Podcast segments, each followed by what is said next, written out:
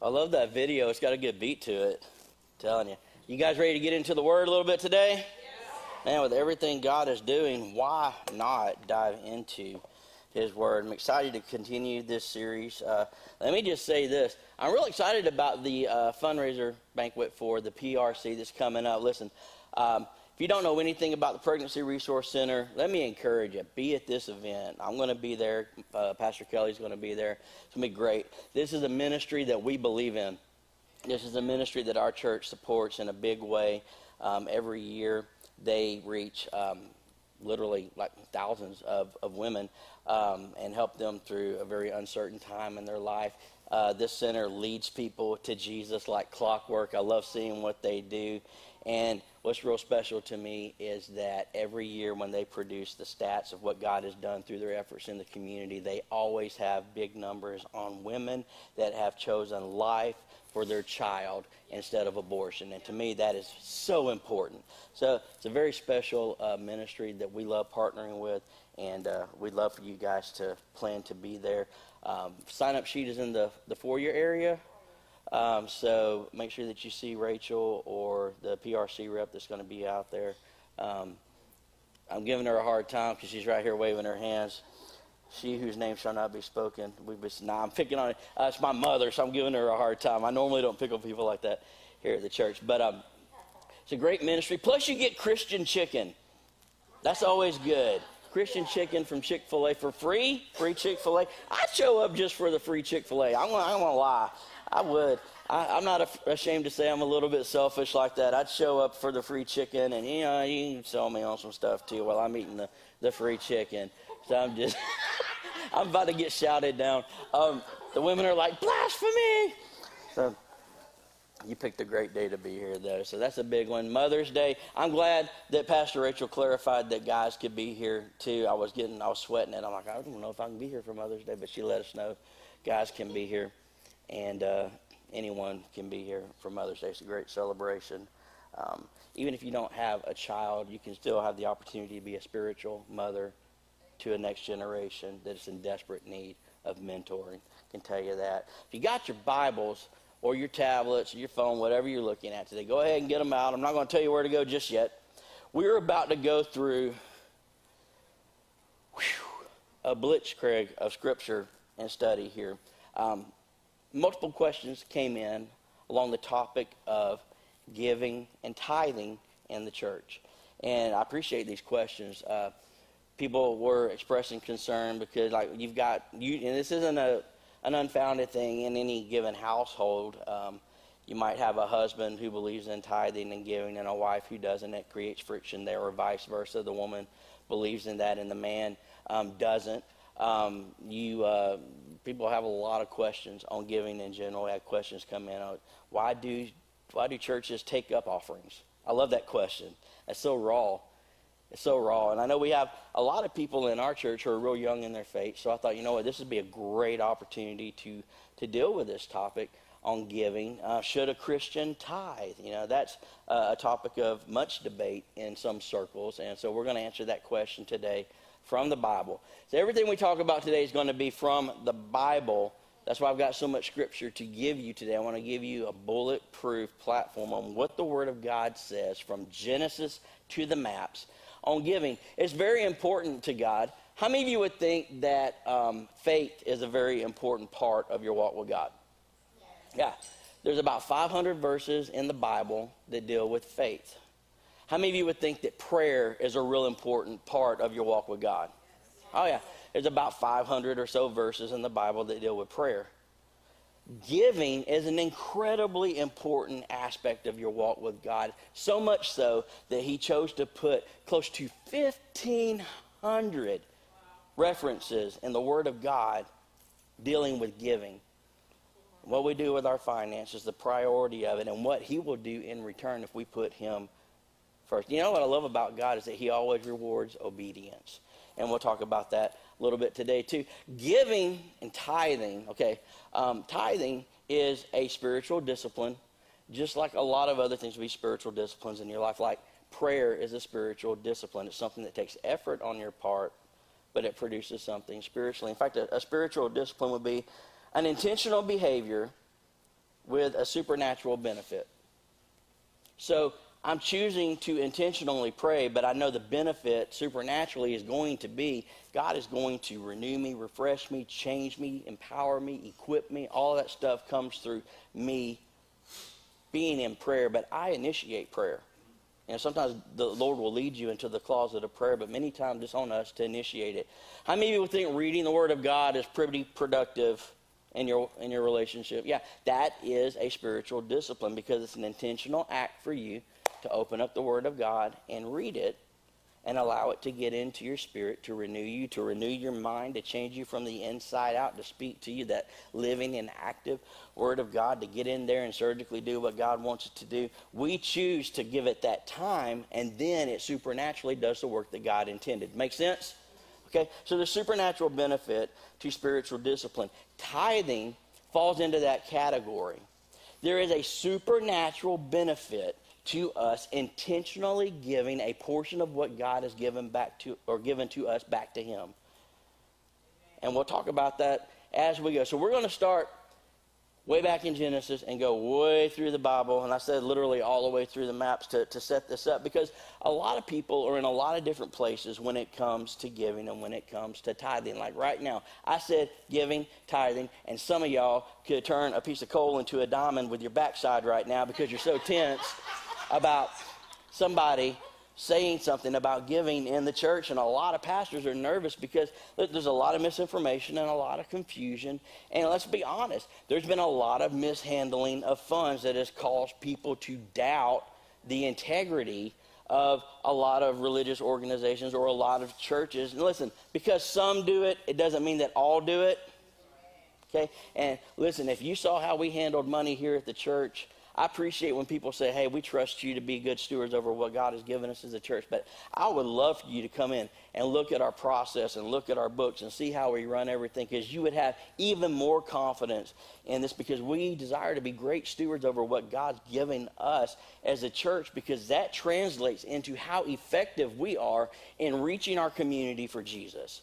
We make sure we're doing the best we can with that. Um, but there, there's a, a lot of different schools of thoughts and apprehension and all of that. And I just want everybody to take a deep breath in case you're, if you're a little tense this morning, just go, okay? Hey, it's just money. It's just talking about what God wants us to do with our money. If I was talking about sexual sins, you know who would be uncomfortable in here? All the hoes and gigolos. That, that's, that's who'd be uncomfortable in here um, it would be the person who's dealing with the issue. Okay?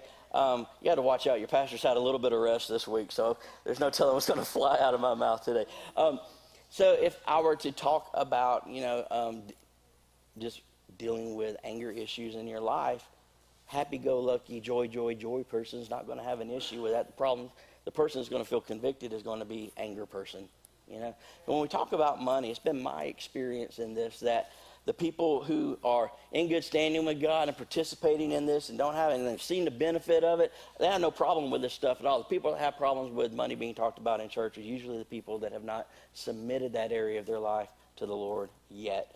And if that's you, I'd encourage you, hey, you know what? Maybe take a step today or give thought to taking a step today to testing God in that area of your life. But people usually land in, in a few different categories. And the first one is this that I found as a pastor over the years of ministry. When you talk about tithing, you've got the first group, and that's the group that would say, I totally agree with it.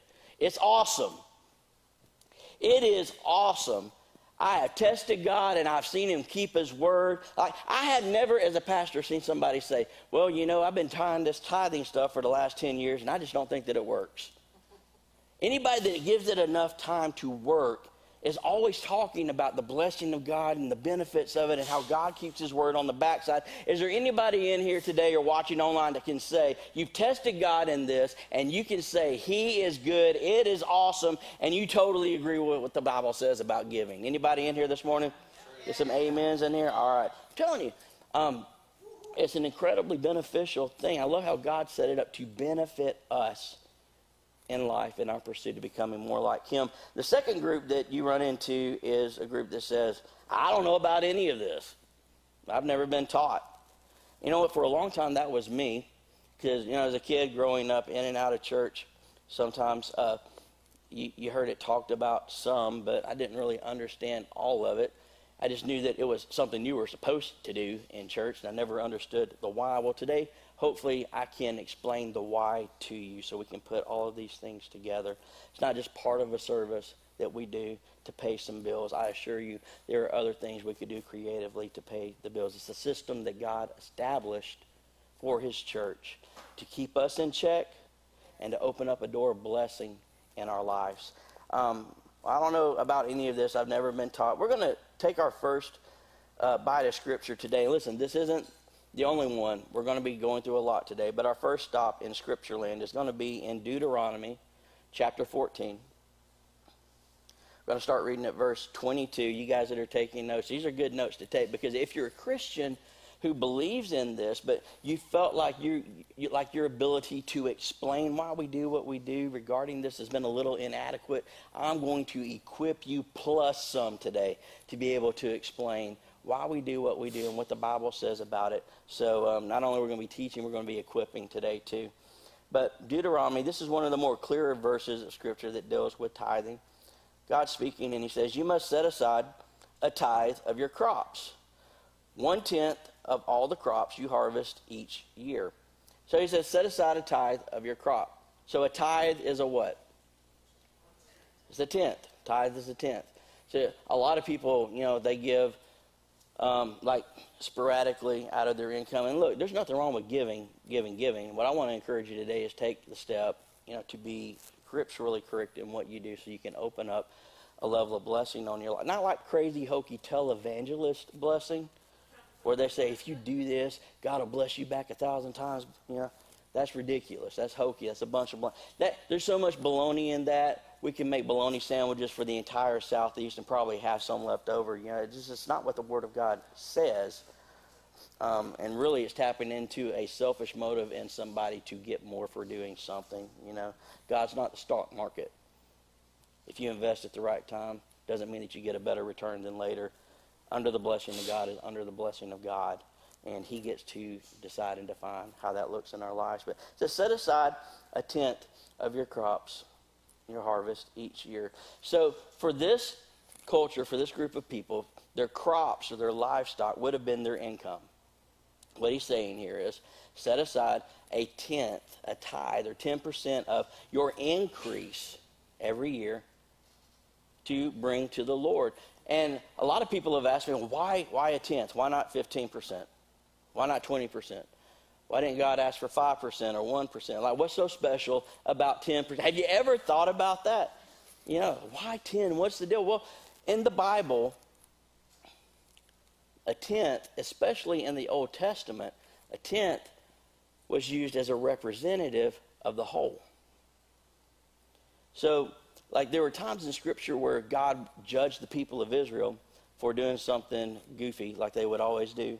And instead of punishing the whole nation, he punished one tenth of them as a representative of the whole nation. So when God's talking about bringing a tenth, he's using language that these people would understand, saying, I want you to bring in a symbolic portion of everything that you have, of all of your increase. So you bring in 100%. I just want you to bring in a symbolic 10% to me. And symbolically, what you're saying when you tithe is, God, I know you gave me the 100, but symbolically, you're not asking for the 100. Symbolically, you're asking me to give you the 10, saying that all that I have is yours. I think that's really powerful. That's why God is asking for that. It's a symbolic thing. And He says, I don't want you to just set aside a tenth of your crops or your increase to bring to me. He says, bring this tithe to the designated place of worship, the place your Lord your God chooses for His name to be honored.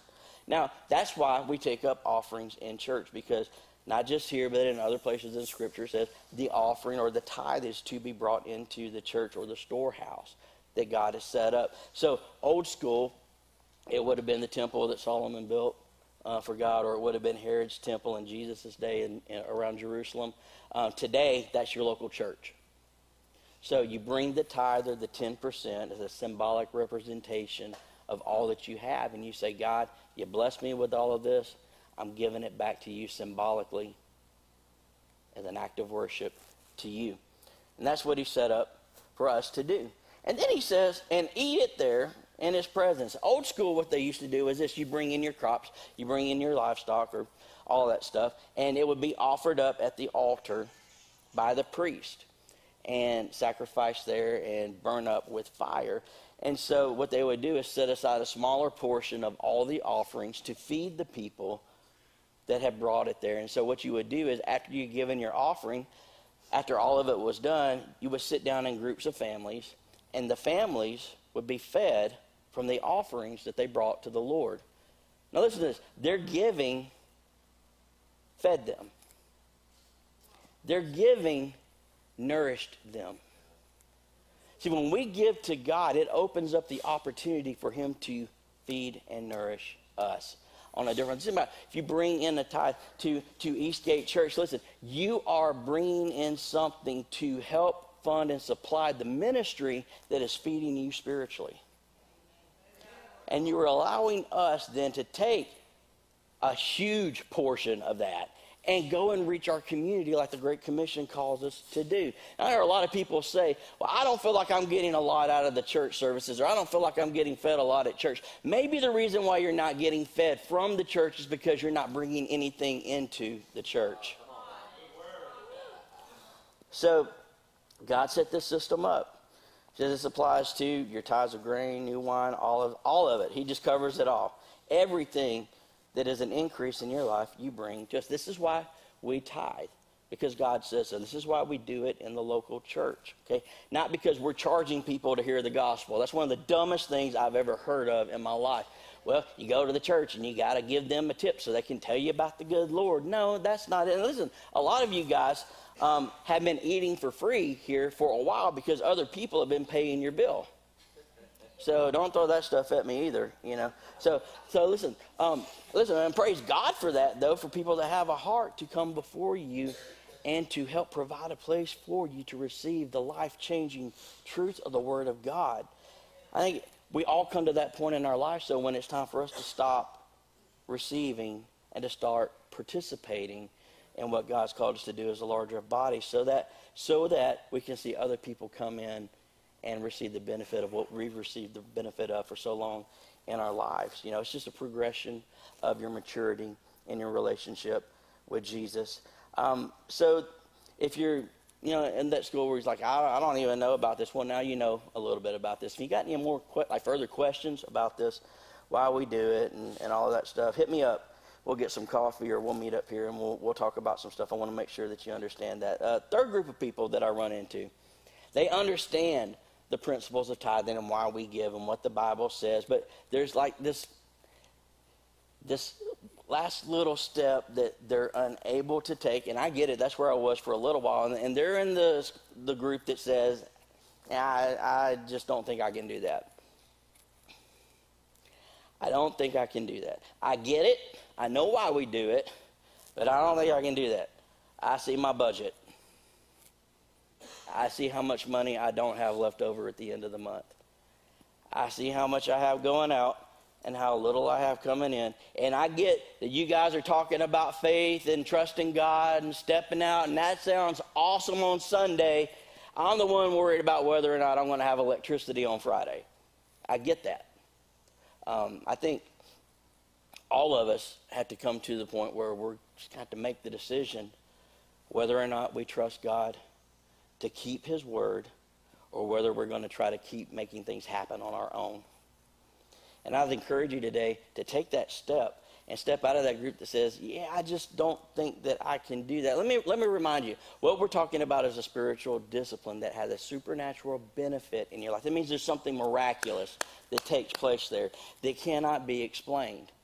Okay? It's something miraculous that takes place that cannot be explained. So, the supernatural aspect of tithing is that it never results in less, it always produces more.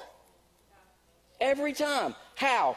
I don't know. How did Jesus keep pulling fish out of the basket when he fed 5,000 people? I don't know. How did the loaves of bread keep popping out of the basket? I don't know. There was a supernatural aspect to it, and that's how God chooses to operate. How did Jesus raise people from the dead? I don't know, but he sure did it. How did he get blind people to open up their eyes and see? I don't know, but there's a miraculous aspect about it because we serve a miracle working God who operates in the miraculous, and there are just going to be ways that he operates that does not make sense to us because he operates in a realm that we can't comprehend in our bodies. It's a spiritual thing. So there's a spiritual aspect of tithing. It doesn't make sense that 90% should go further than 100%. But with God's math and with God's economy, it does because you're operating under the blessing of God and not your own efforts to make things happen. So I would encourage you today, if that's you, and I find a lot of people are there. You know, and a lot of people tithe for a, a short season and they don't give enough time for the harvest to come in and they pull back because of fear or doubt or worry or, or, all of that stuff. And I think it's neat that, that Jesus addressed that specifically in Matthew chapter 6 he gives us this encouragement to address the fear that he knew we were going to face in life. Matthew 6, 31, he says, So don't worry about these things. And he's talking specifically about finances here and resources that will take care of us and meet our need and provide for us. He says, Don't worry about these things, what we will eat, what we will drink, or what we will wear. Don't worry about that stuff. These things dominate the thoughts of unbelievers. But your Heavenly Father already knows all of your needs. I love how Jesus is breaking this. Now listen, don't, don't feel pressurized and don't freak out over how you're going to provide for yourself. Don't worry about the things that the world is worrying about. I want you to change the way you think and trust me because he says, look, your heavenly father already knows all of your needs. He's like, listen, guys, he knows. He knows. He knows the bill needs to be paid. He knows your car needs to be repaired. He knows there's a repair on the house that needs to take place. He knows you're going to have to figure out a way to pay your kids' school tuition. He knows you got to buy groceries because you're tired of eating spam. He knows. He knows, he knows, he knows. It doesn't catch him by surprise. Then Jesus says, listen, take heart in the fact that he already knows you need this stuff. Seek the kingdom of God above all else live righteously, and listen to this promise, and He will give you everything you need. Yeah. Put me first, put me to the test, put your priority and focus on doing what I've called you to do and not chasing after all this garbage the world goes after. I know you need that stuff. Don't you think I'll equip you to do what I've called you to do and make sure that you're not starving under some tree trying to do what I've called you to do? He says, I've got you. I've got you on this. If anybody's got me on anything, I want to make sure that God's got my back on something. Because I know He's not going to let me down and He's not going to fail me. So if you're in the camp that says, hey, look, I, I get it, I know it, but there's just, I'm, I'm having trouble, I, I would encourage you to take that step and to trust God and to see that He always keeps His word. I'm not going to promise you you're not going to have to deal with a little bit of fear the first week or two because you're talking about sowing and reaping a harvest. But I've never seen not one person who fully trusted God end up on the short end of the stick. Ever. Ever. Ever. If that were the case, then God would be a liar. So is not about what Pastor Josh thinks. And it's not about what Dave Ramsey thinks, or it's not about what somebody else in the church thinks, or some other pastor might be thinking or preaching or opinion. It's not opinion. This is the word of God. Um, and this is where some of the division in thought comes into play because you get into Scripture, and some people camp out under the umbrella of, well, the legality of tithing and the requirement of tithing and all of that stuff, that was an Old Testament thing. And it's not something that carries over into the New Testament. It's not something that I I have to practice or I have to adhere to. You know, my money's my money and I can give what I choose to give. And it's under grace. And it doesn't matter anymore whether I give the 10 or not. And I guess my first question would be why would you want to give less to a God that says he'll bless you more in proportion to how you give? To me, that's what? The more I give, the more you bless. and you say it in your word so I know it's the truth? Because if it's not the truth and you're full of junk, God, and you're a liar, and I can't trust you, man, I'm going to trust God all day long. So there are, you know, there's people and there are teaching out there, teachings out there that say that you don't have to give because we're under grace. Now, if you're new to church, that probably confused the junk out of you. Um, don't worry. Come ask me some questions, and I'll, I'll, I'll break it down. New Testament and Old Testament, um, people responded and had access to God in two different ways. Under Jesus, we have direct access to God through our relationship with Him. Old Testament, people didn't have that. Um, so we have the Holy Spirit to convict us and lead us and guide us, and His Word to show us, and grace to teach us. Old Testament, they had the law. So what I want to do is this. I want to address this for the rest of the time that we have here, just to erase any doubt you might have in your mind on what the Bible says. Listen, at the end of the day, you can decide for yourself. I'm not a salesman. Okay, I'm not getting any commission over any giving increase or bump that the church might get over the next couple of weeks because of what's happening here. Some people think that junk. You know, that's not what's happening. I'm a pastor who's answering questions that have come in because I want to equip you to operate in the blessing of God. Okay? So, I don't have to, or I'm under grace. Um, it's important for us to understand this that tithing existed before the law of Moses, during the law, and after Jesus died. Okay? It existed before the law of Moses, during the law of Moses, and it carried on after Jesus' death under the new covenant of grace. I'm going to show you in Scripture what I'm talking about here. This is some good stuff to, to take some notes on, or if you got some questions, good stuff to go back on and review for yourself so you can make your own decision in your own relationship with God on what the Bible says. But I'm telling you, it's pretty clear, and you'll see that once we uh, once we go through this. So, tithing, um, tithing was a practiced act of worship before the law, before the Ten Commandments, before the law of Moses. It was it was a practiced act of worship. People did it before God commanded them to do it in the law. And I'll show you this in Genesis chapter 4, um, starting at verse 3. It says, right after Adam and Eve got booted out of the Garden of Eden, it says, when it was time for the harvest, when it was time for the increase, when it was time for the paycheck, okay? When it was time for the new stuff to come in that God was providing, when it was time for the harvest, Cain presented some of his crops as a gift to the Lord. Everybody say some. So he gave some of his crops as a gift to the Lord. Abel also brought a gift, the best portions of the firstborn lambs from his flock. And the Lord accepted Abel and his gift, but he did not accept Cain and his gift. Crazy. Abel brought the best, Cain brought some. Cain brought a tip, Abel brought a tithe to the Lord. And God rejected what Cain brought, and he accepted what Abel had brought.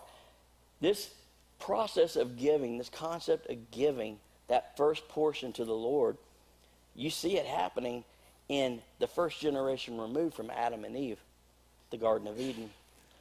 Um, got a question for you. Okay? Now, just not too long after this, we know what happens. You guys that know a little bit about the Bible, Cain gets crazy. He goes and hunts down Abel, tricks him into meeting him in a field, takes a rock and kills him over giving. Crazy. People lose their minds over money, don't they? The first murder committed was committed over this stuff. Um, he kills him. God judges Cain because he murdered Abel. God rebuked Cain because his offering wasn't acceptable and Abel's was. Let me ask you a question. If this is happening before the law of Moses, and there's no law to tell these guys what's right and wrong, how did they know to give and what to give? How did they know that murder was right or wrong? Why was God holding them to a standard that He had not explained to them? You ever think about that? It's because the morality, the morality of the law existed before the law. It existed during the law, but it was explained in greater detail through the law as a safeguard by God for us so that we didn't go off into territory to hurt ourselves. After the law of Moses was done away with and we're under the new covenant of grace, that morality still exists. It still exists. They knew it was morally right to give back to God what He had given to them. Just like they knew it was morally wrong to take another person's life. God's not going to hold you to accountable to something that you don't know is right or wrong. Make sense? So that's what's happening here. Just questions to think about. We'll get into that a little bit later in the message here today. Uh, another example from uh, of people giving before the law, and this is the classic one, uh, Genesis 14, starting at verse 19. This is Melchizedek, who was a high priest. Melchizedek blessed Abraham with this blessing. Blessed be Abraham uh, by God Most High, creator of heaven and earth, and blessed be God Most High, who has defeated your enemies for you. So Abraham went out, had this battle, defeated this people, took in all the spoils of the victory, had that increase in his life, and the first thing he did was he brought a portion back to the priest. And Abram gave um, Melchizedek a tenth. There it is again. Everybody say tenth. Tenth of all the goods he had recovered. So you see the tithe in effect before the law of Moses was ever written because it was just the morally right way to give and worship God. It was already established as a pattern in the lives of those who trusted in the Lord. Um, tithing then becomes reinforced and explained by the Old Testament law. You guys still with me? Yeah. All right. Um, it's reinforced and explained by the Old Testament law. It took what was morally acceptable before and it defined it. It defined it and gave parameters to it, and God broke down the details of how He wanted things to happen and when He wanted things to happen. And He gave us the law. Uh, the Bible says to safeguard and protect us, like we just said a little bit ago, like a guardrail, keep you on the road and keep you from going out into danger. That's why He gave the law to help give boundaries and parameters, also to show we can't do jack on our own, and we need Jesus to save us. Um, but probably the most popular scripture in the Old Testament, given from the Old Testament law on giving, is in Malachi chapter 3. Anybody that teaches on tithing or giving is going to touch base on this sooner or later. So there are a ton of scriptures we can look at, but I don't know about you. I don't have all day and all evening to go over this, and we could. So instead of reading all of that, I encourage you. Um, do a quick Google search, and you can find a lot of that stuff on your own study time if you want to. But uh, Malachi 3 is the one we're going to look at from Old Testament law. Here's God speaking to that. And he says, Bring the whole tithe into the storehouse, that there may be food in my house. Listen to what he says here. Test me in this, says the Lord Almighty, and see if I will not throw open the floodgates of heaven and pour out so much blessing that there will not be room enough to store it. That sounds pretty good to me.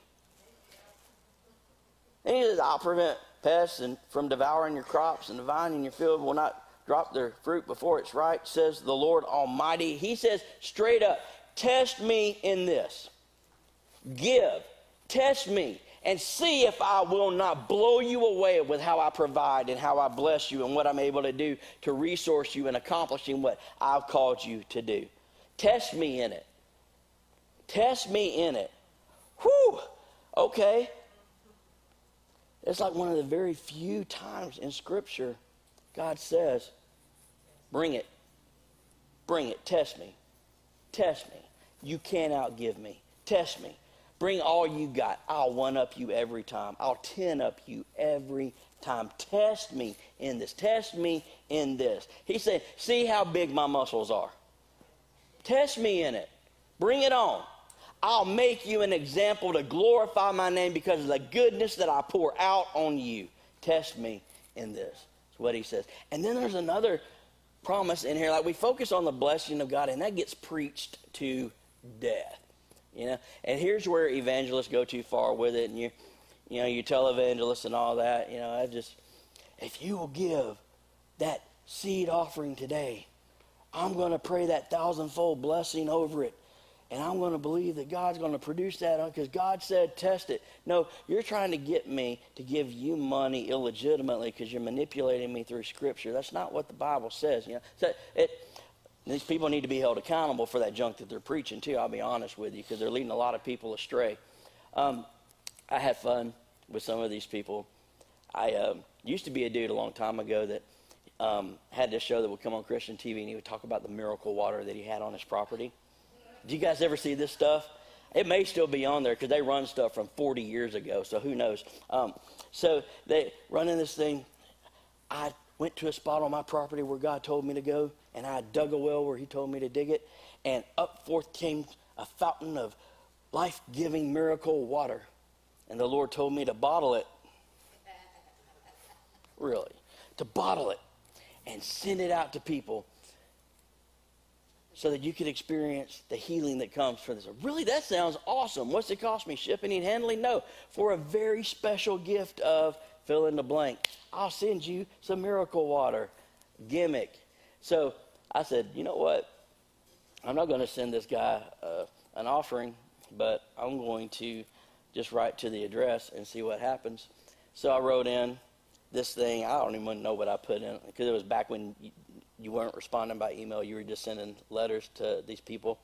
And so, dude, the dude, the dude sends back uh, a cutout of his hand on some cloth and tells me in the letter to take that hand and put it on my on my wallet.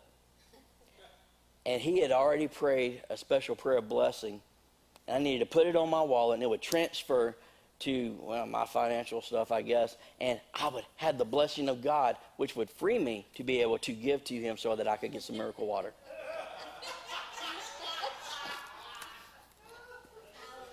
Yeah, this is, a, this is the crazy stuff that confuses people. So, so um, I said, okay, I'm going to have some fun with this. So I didn't send. I, I, put the hand. No, I kept the hand. I still got the hand. Um, so I sent the thing, the letter thing back to him, and homeboy, a couple weeks later, I got something back in the mail, and it was a penny. He sent me a penny, and he said, This penny is to sow into you financially to build your faith so that you can see God take this penny and bless it into whatever amount of money, and then you can send it to me and get miracle water from me. So I kept the penny. I got money from the money hungry televangelist. How about that? I got a penny from them. So I kept that thing, and uh, I've got it probably in a drawer somewhere. It's just crazy, though. Um, there's a lot of abuse out there, and this is not what God is saying. He's saying, listen, test me, put me first, put me to the test. I will keep my word, and I will provide for you. I will take care of you. I'm not going to leave you hanging. Here he says it again. But you got to bring the whole tithe into the storehouse. Another cool blessing is that he says he would prevent pests from devouring the crops, and the vine's fruit wouldn't fall to the ground, he says, Not only will I bless you, but I will protect you. You know, many times the blessing of God comes in the stuff that doesn't break that we own, the stuff that we don't have to pay for to be repaired. You know, the times that we don't get as sick as we could have. And I'm not saying that anybody that's sick is being judged by God or anything like that. That's not what I'm saying. But, but God does say, I will put a preventative measure ahead of you to protect you. To protect you. Whew! I, I not only want to walk in the blessing of God, but I want to walk in the protection of God as, a, as, as it pertains to the financial aspects of my life. This is specifically what he's talking about here. I'll take care of you and I'll protect you also. So he protects us both ways. Uh, it's important as we jump from like an Old Testament glimpse at the law, and we could have stayed there all day. We move into the New Testament. Um, we're going to look at the life of Jesus, what Jesus said about giving, and then we're going to look at the early church and how the early church participated in giving. I want to ask you a question before we get to this, though. Does does um, does grace raise the bar on us or lower the bar on us spiritually? It raises, yeah. It raises the bar on us spiritually because we are empowered and equipped at another level through the freedom that Jesus gives us and the work of the Holy Spirit in our lives to operate on a whole nother a whole nother level. So Jesus raises the bar on that one. He says, "Hey, uh, I don't want you to just not commit adultery. You've heard it said you don't commit adultery, but I'm going to tell you this: if you look at a woman lustfully, you've already committed adultery in your heart." He raised the bar on it. He says, I don't want you to just not commit murder. You know, the law says don't kill other people. That's a good thing. Everybody say, don't kill, don't kill. Other, people. other people. That's a good motto to live by, especially if you get stuck in Atlanta traffic. To help you. That'll come back to you. Okay, with Pastor Josh say, that's right. God said don't kill people. Okay, I can make it home today. But he raised the bar on that, though, and said, hey, it's not just about not killing people. I want you to love one another. I want you to serve one another like I have loved and served you. He raised the bar. So grace raises the bar on what the law established. And Jesus, I think it's very important to look at Jesus because he's the bar that's set for all of us. Jesus approved of tithing. He approved of tithing.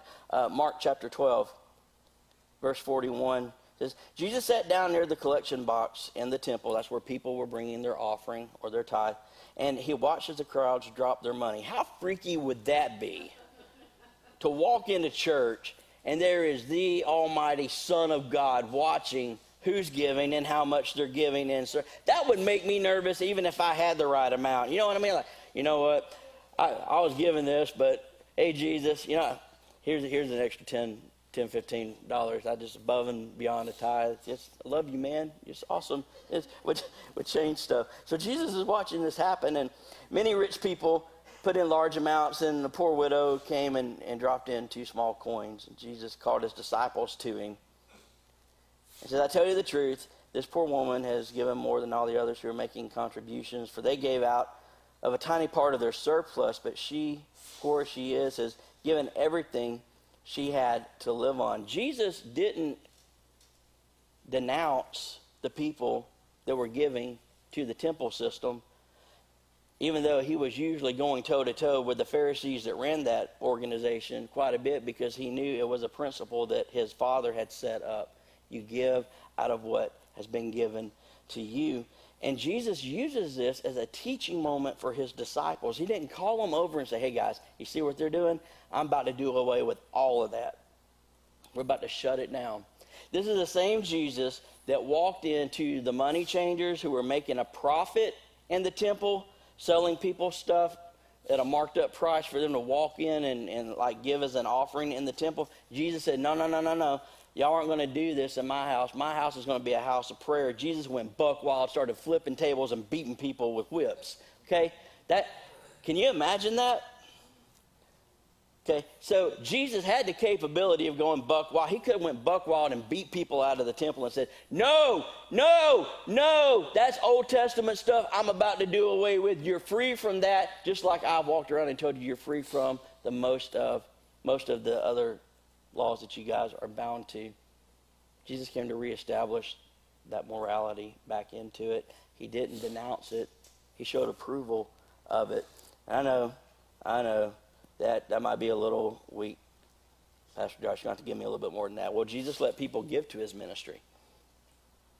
Luke chapter 8, at verse 1, Jesus um, is, is traveling around. I love the way this is worded. It says, soon after Jesus began a tour of the nearby town, the Jesus tour coming to you soon. Now, he was touring around, um, preaching and announcing the good news about the kingdom of God. He took his 12 disciples with him, along with some women who had been cured of evil spirits and diseases. Among them were Mary Magdalene, who whom he had cast out seven demons. That's just something I don't know I want traveling around with me, you know.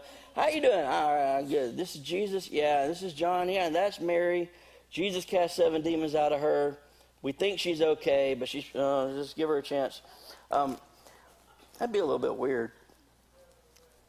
You ever read the Bible and think about it that way? So, um, he cast seven demons out of Mary.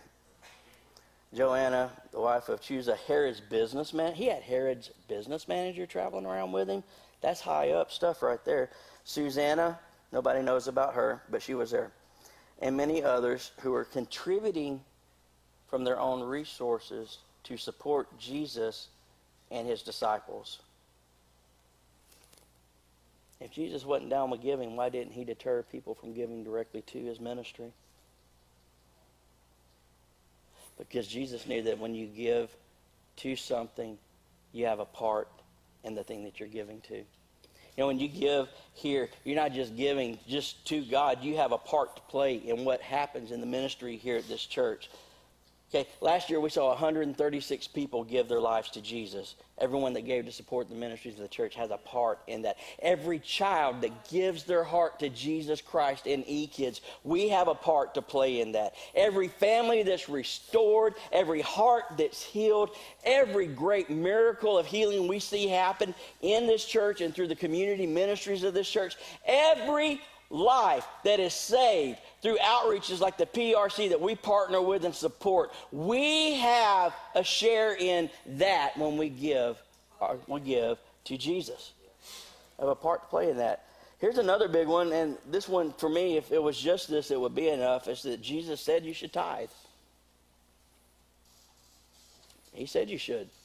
Uh, I'll read it to you. Matthew chapter 23, verse 23 he's ripping the Pharisees a new one, like he did most often here to start it out. And he says, What sorrow awaits you, teachers of religious law, and you Pharisees, hypocrites, for you are careful to tithe even the tiniest income from your, your, your herb gardens. I love that.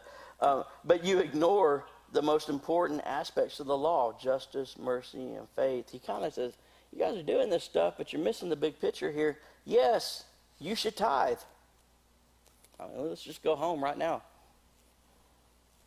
Jesus says, Yeah, you should tithe, but don't neglect the more important things. Yeah, you should tithe, but that's like the starting point. That's not the whole ball game. You guys are majoring on the minor stuff. These are baby steps in your walk of faith. I want you to see the big picture of where I'm trying to take you.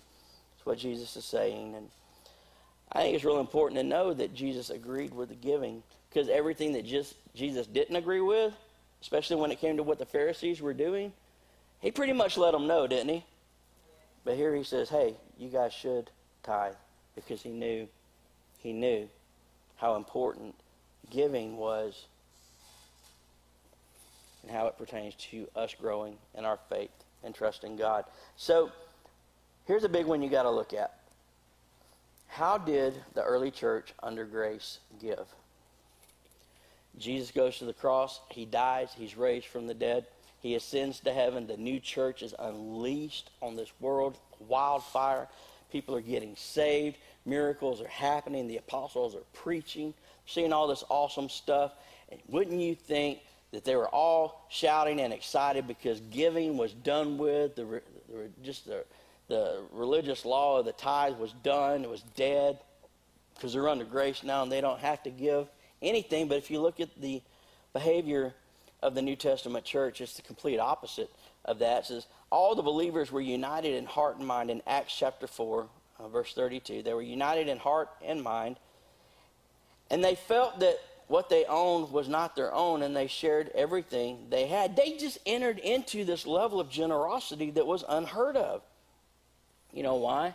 Because they were loving their brother as themselves, because they were serving each other like Christ served them.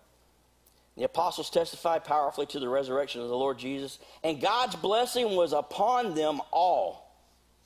God's blessing was upon them all. Maybe God's blessing was upon them all because they all gave generously out of everything that they had. So, there were no needy people among them because those who owned land or houses would sell them. You know, I don't see selling my home as part of my tithe. I probably would have had a pretty big month if the house that I live in is equal to the amount of increase that came into. They weren't just giving the tithe, they were giving extravagantly above and beyond that. They were using the tithe as the starting point and this unheard of level of generosity was exploding out of them. They would sell the houses and they would bring the money to the apostles to give to those in need. For instance, there was Joseph, the one the apostles nicknamed Barnabas, son of encouragement. he was from the tribe of Levi, and he came from an island of Cyprus. I don't know why they give all that detail for him, but they do. But here's what's important he sold a field he owned, and he brought the money to the apostles. This unheard of level of generosity was erupting from this body of believers because does grace raise the bar on us spiritually or lower the bar on us spiritually? It raises the bar. It raises the bar even in giving. I don't want just I don't want to be just somebody that gives an amount. I want to be a giver. Yeah. I want to be I want to look for opportunities to bless others and give to the kingdom of God above and beyond what was in the Old Testament law. And this is a good takeaway for us today. Okay, it existed before the law of Moses, during the law of Moses, after the law of Moses, under grace. You see it in how the, the New Testament church operated. This is just one example. There's a lot. You, if you can read through the New Testament and not pick up on this theme of abundant generosity and just over the top giving, then I challenge you to go back and read it again because you're not reading the same Bible that I am. It's all through. It's all through the New Testament. Um, but like I said, we don't have till 7 o'clock to be here tonight, so we picked out a good one. Why give? Here's a big overview. It protects us from ourselves. Bible says where your treasure is, your what will be there? Your heart will be there also. So give back to me so that your heart can be in a safe place. It protects us from ourselves. It worships God when we give. It's just another act of worship. It unlocks blessing, and most importantly, it helps reach the world for Jesus. Everybody looks at how aggressive and how effective the early church was in reaching people for Jesus. I think a major reason for that was the generosity of the church to fund the ministry to further the impact that they had with the gospel of Jesus Christ. Cricket cricket, cricket, cricket, cricket, cricket, cricket, cricket. I'm telling you from what I read. Yeah, Holy Spirit, big thing. I get that. Holy Spirit was doing powerful stuff in their lives. I get that. You can't go somewhere, though, if you don't have provision to go. I think they, I think they traveled like wildfire because they had every resource that they needed to reach as many people as they could the gospel of Jesus Christ. Now, can you imagine if the church, I'm talking about Eastgate, talking capital C church, if just the if the church could just get that, how much more effective could we be in reaching people for Jesus? How much more effective could our children's ministry be if we had another $100,000 a year to give them in their budget? They another hundred thousand. They have a hundred thousand dollars a year in their budget. I wish they had a hundred thousand dollars a year in their budget. That's not what I'm saying. But you, get what I'm saying, though. How much community outreach could we do? Much. How much more? Like we're doing a lot. We, last year we had the most effective year of ministry we've had in this church in the last ten years. I praise God for that. But can you imagine?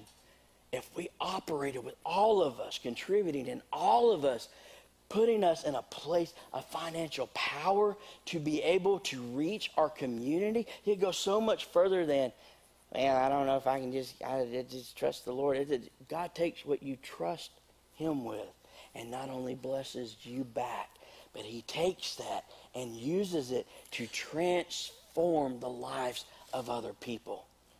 It doesn't just benefit you. That's a selfish way of looking at giving.